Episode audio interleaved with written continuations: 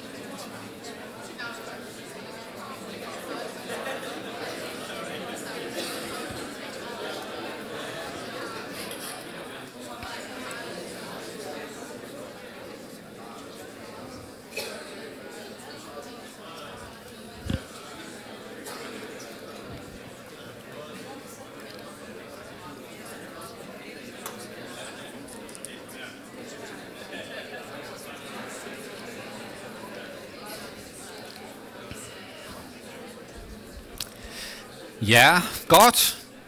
Se, øh, den gode nyhed er, at efter gudstjenesten, så er der mulighed for at drikke en kop kaffe sammen. Og så kan man høre videre og fortælle videre. Gør endelig det. Men, og nu skifter vi... Nej, et spørgsmål, inden vi skifter gear. Kan vide, om du nogensinde har taget dig tid til at fortælle vedkommende, som du lige har fortalt om til sidemanden. Fortælle vedkommende, hvilken rolle han eller hun har spillet for dig. Hvis du aldrig har taget dig tid til det, så tag og gør det. Det kan du give en meget stor glæde og opmuntring ved i et andet menneskes liv, ved at sige tak med et brev, eller en sms, eller en opringning, eller et besøg. Gør det. Men ellers så skifter vi lige gear.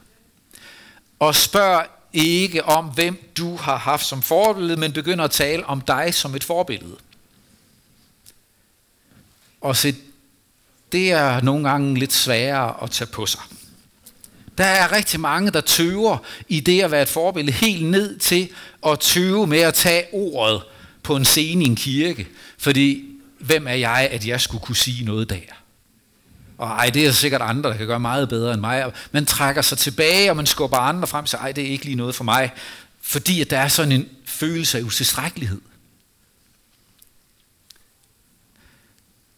På det, der hedder Arrow Lederskab, har vi nu haft fire hold ledere igen, unge kristne ledere, gennem et toårigt forløb om ledelse og selvforståelse og gudsforståelse. Og, og noget af det, som vi har set, det er sådan omkring 70 ledere i alt, vi har igennem. Noget af det, jeg observerer hos de her 70, vi nu har haft igennem, det er, at hos dem alle er der, ikke hos alle, men hos rigtig mange, er der for det første et savn, en, en oplevelse af at savne forbilleder. Savne nogen, som har villet lægge en arm om skulderen og sige, kom gå lidt sammen med mig. Vær mentor for dem. Vær vejviser, vejleder for dem. Et savn af det. Og det er noget af det er med til, at de også selv har vanskeligt ved at gøre det for andre. At de føler sig ikke klædt på til at være forbilleder.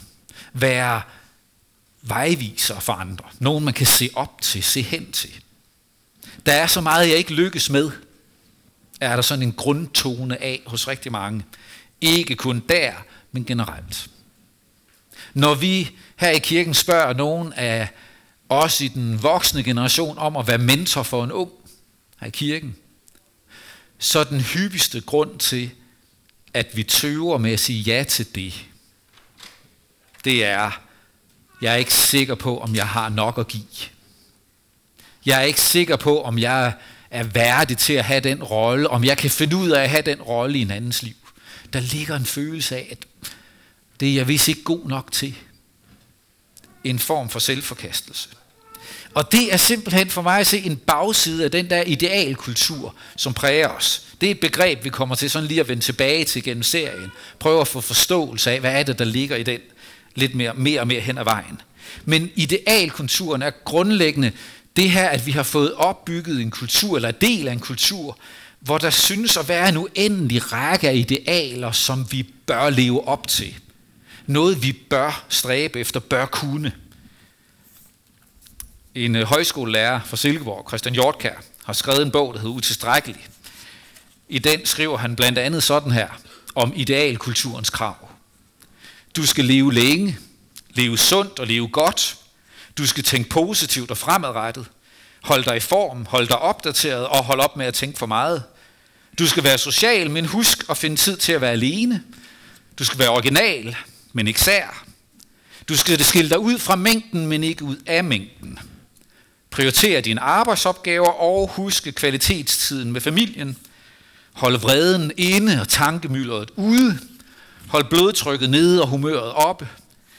Du skal redde miljøet og være den bedste udgave af dig selv.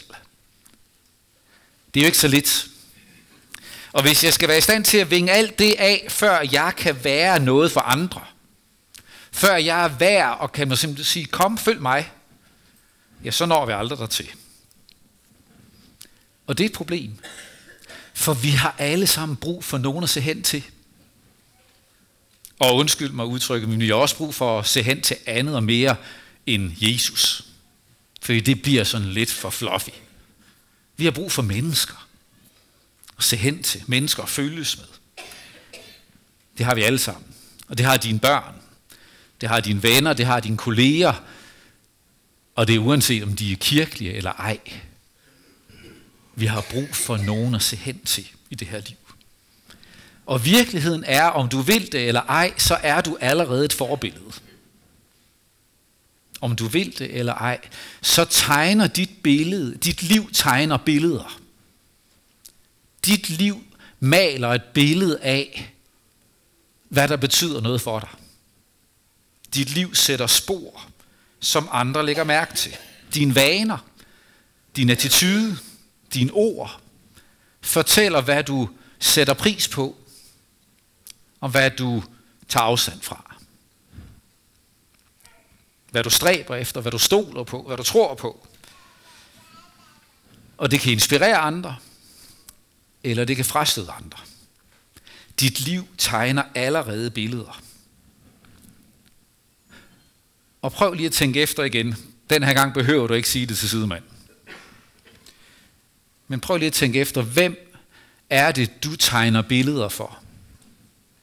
Hvem er det, du lever med? Hvem ser på dit liv og aflæser et billede, uanset om du taler om det eller ej, så tegner dit liv billeder. Hvem er du et forbillede for?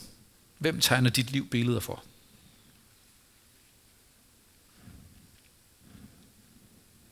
Og hvordan har du det med det billede, dit liv så tegner? Tegner du det, du gerne vil? Maler du det, du gerne vil give videre? Vi er forbilleder. Om vi vil det eller ej. Og det er med det i mente, det her det var en lang indflyvning, det ved jeg godt. Men jeg tror, det var vigtigt. Og så skal vi prøve at have fat i nu noget af Bibelens tale om forbilleder. Og den første, vi tager fat i, det er Paulus. Han skriver i 1. Korintherbrev kapitel 4, vers 16, helt uden forbehold. Jeg formaner jer, efterlign mig. Ja, der er langt fra jantelov til Paulus, ikke? Jeg formaner jer, jeg siger jer, her er jeg, efterlign mig. Det er altså alligevel noget. Ikke bare, nu skal I høre, hvad jeg siger. Eller nu skal I lige tænke jer om. Nu skal I lige lytte til jer selv. Nej, efterlign mig.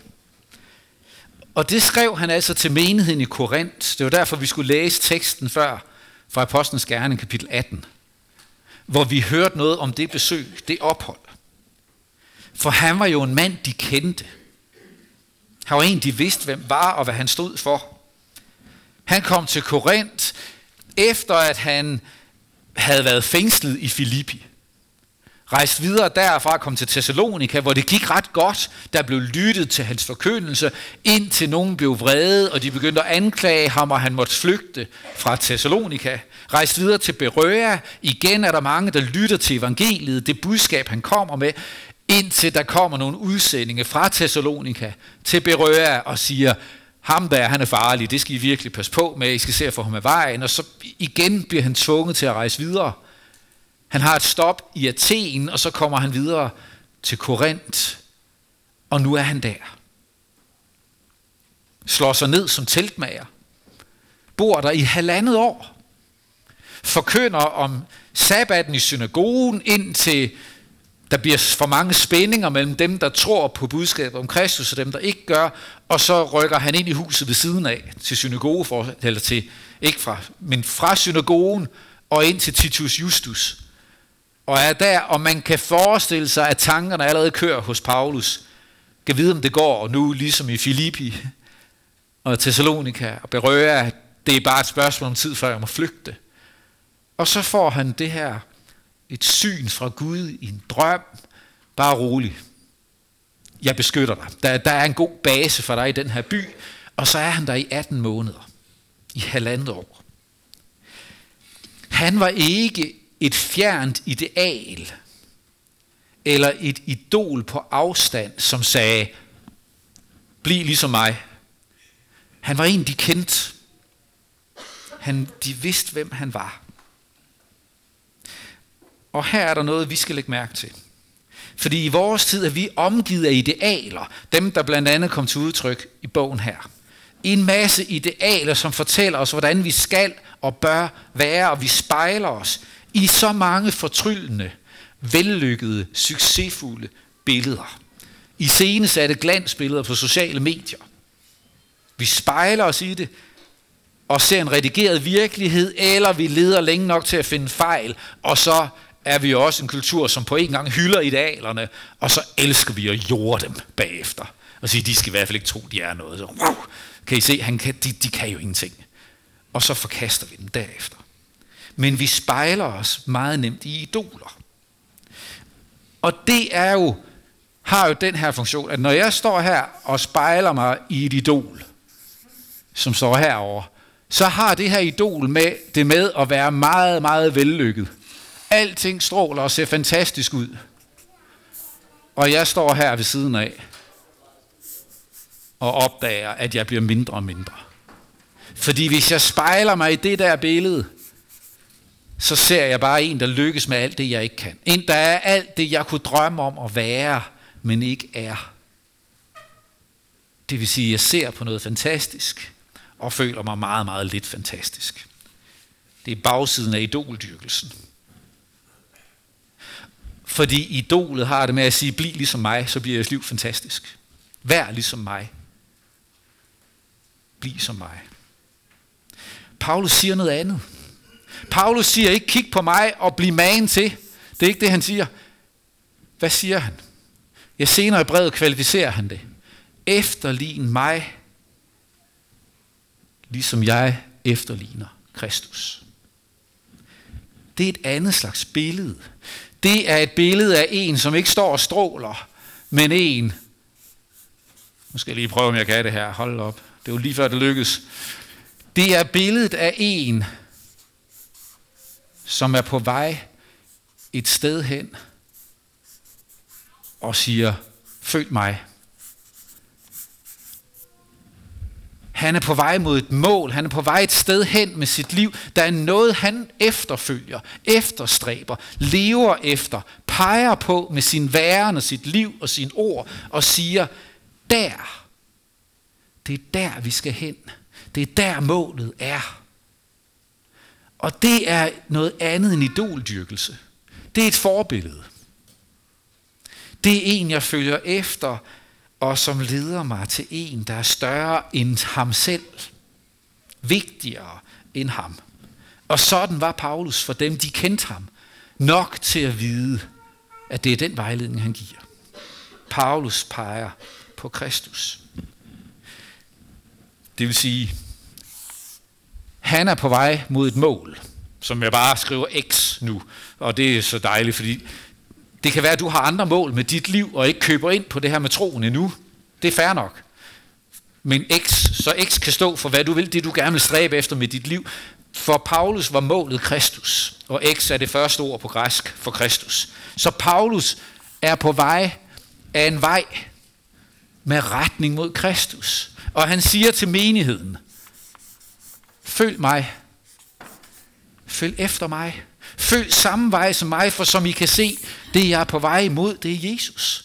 Det er ham, jeg sigter efter. Det er den vej, jeg går med mit liv. Og han udvider billedet i et andet brev, Paulus, hvis vi får det på. Filipperbrevet kapitel 3. Efterlign mig, brødre, og se hen til dem, der lever efter det forbillede, I har i os. Altså, efterlign mig, og se hen til dem, der lever efter. Det vil sige, der er nogen her på mellemstadiet, der er nogen her mellem menigheden og Paulus, som man siger, der er nogen her, de følger efter. Dem har I tættere på, dem kan I nemmere observere, dem kan I nemmere følges med og lytte til, for de følger vores eksempel. De lytter til evangeliet, de spejler sig i det, og de følger Kristus. Så her har I nogen, I kan følges med. Et sidste sted. 1. Thessalonikerbrev, kapitel 1. I efterlignede os og Herren. Der har vi den, ikke? At når I efterligner, det er Paulus og Timotheus, eller ja, Paulus og Timotheus, tror jeg. I efterligner os, og dermed efterligner I Herren. Det er ham, I lytter efter gennem os. I efterlignede os og Herren, og I tog under stor trængsel imod ordet glade i Helligånden, så I er blevet et forbillede for alle de troende i Makedonien og Akaja.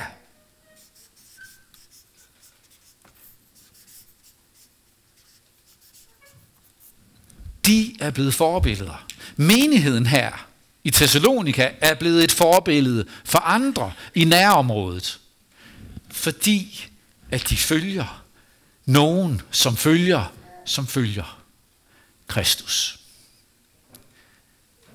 Den vej kan vi tegne videre frem til vores tid. Og sige, det vi er kaldet til, det er at leve vores liv på en sådan måde, at vi følger ham, Kristus. At vi sigter efter ham med vores liv.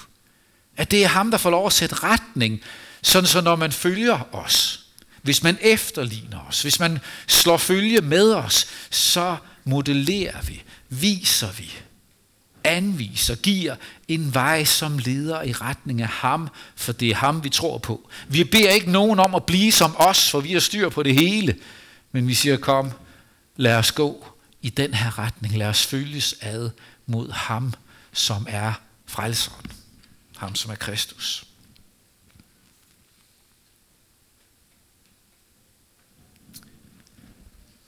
Forbilleder er vigtige. Forbilleder kan få os til at tro på, at noget er muligt, som jeg ikke troede var muligt. At der er noget, det er værd at kæmpe for. At det er værd at holde ud, at det er værd at gøre sig umage. Forbilledet er så vigtigt på et menneskeligt plan, fordi vi ser, at noget kan lykkes.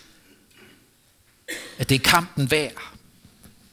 Og forbilleder er vigtige også i trosforstand. Fordi at vi altså har brug for vejvis og nogen, som viser os, hvem det er værd at følge. Hvad det er værd at give sit liv til. Afspejler værdier, afspejler en tro, afspejler en måde at behandle mennesker på, som jeg siger, det der, det viser hen til noget, som er større. Ham, som er større. Og Paulus' ord viser os, at han godt turde tale om sig selv som forbillede. En, der var værd at efterligne, men han siger også, at der er andre, der er det. Nemlig de, som følger Kristus. Og så bliver der to spørgsmål til slut. Fordi vi nu ved, det er muligt at leve sit liv på en sådan måde, at det bliver til vidnesbyrd for andre omkring os. Så to spørgsmål til slut, og dem får du bare lov at tage med hjem, og så er det øh, afslutningen på prædikenen. Det er dig, der skriver den. Det første er, hvem følger du? Hvem er dine forbilleder? Aktuelt. Hvem er det, der har indflydelse på dit livs retning? Hvilken plads giver du dem? Hvilken retning sætter de? Det vi spejler os i, det præger os. Det vi ser hen til, det præger os. Så hvad er det, der får lov at sætte kurs for dit liv? Hvem er dine forbilleder? Og har du nogen, som viser dig vej til Jesus? Det kan være, at du har forbilleder professionelt. Du har forbilleder inden for dit erhverv. Du har forbilleder inden for en hobby. Du har forbilleder inden for mange områder i livet. Har du også forbilleder i det at blive ledt til Jesus? Hvem er det, der får lov at lede dig? Hvem er det, du ser hen til, som giver dig vidnesbyrd om Kristus, minder dig om Jesus storhed? Hjælper dig til at leve for et mål, der er større end dig selv? Hvem følger du? Og for det andet, hvorhen leder du? Der er nogen, der har dig som forbillede. Der er nogen, der ser hen til dig for at se, hvad der er vigtigt i livet. Det de ser, hvor leder det hen? Det spørgsmål er værd at tage til sig og overveje. Lad os bede sammen.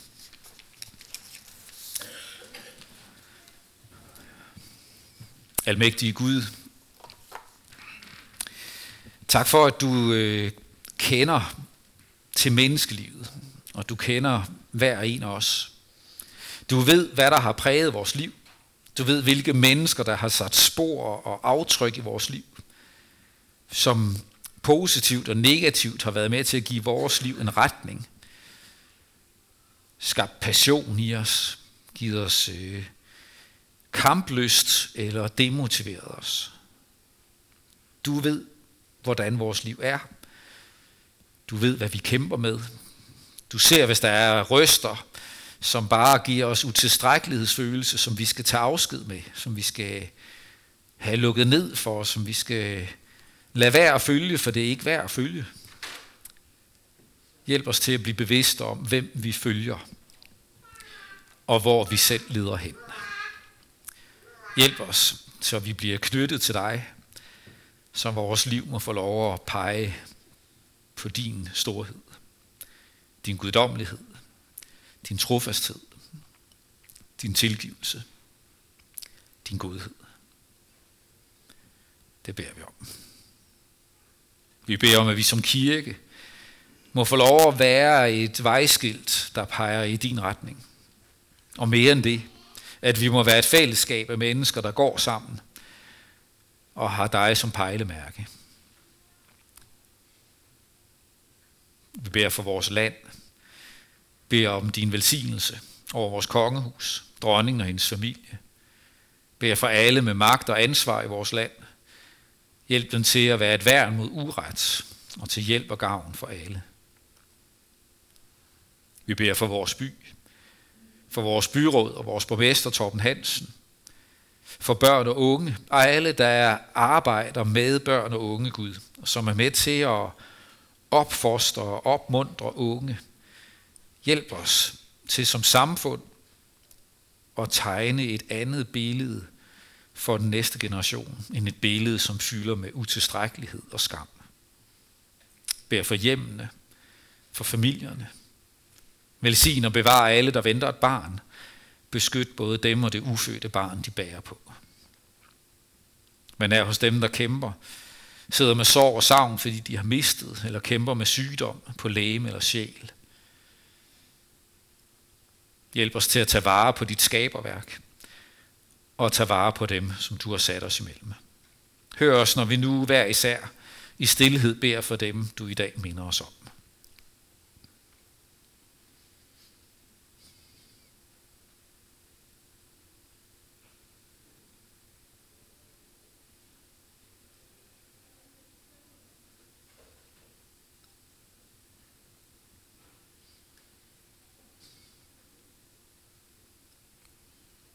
Her det er vores bøn,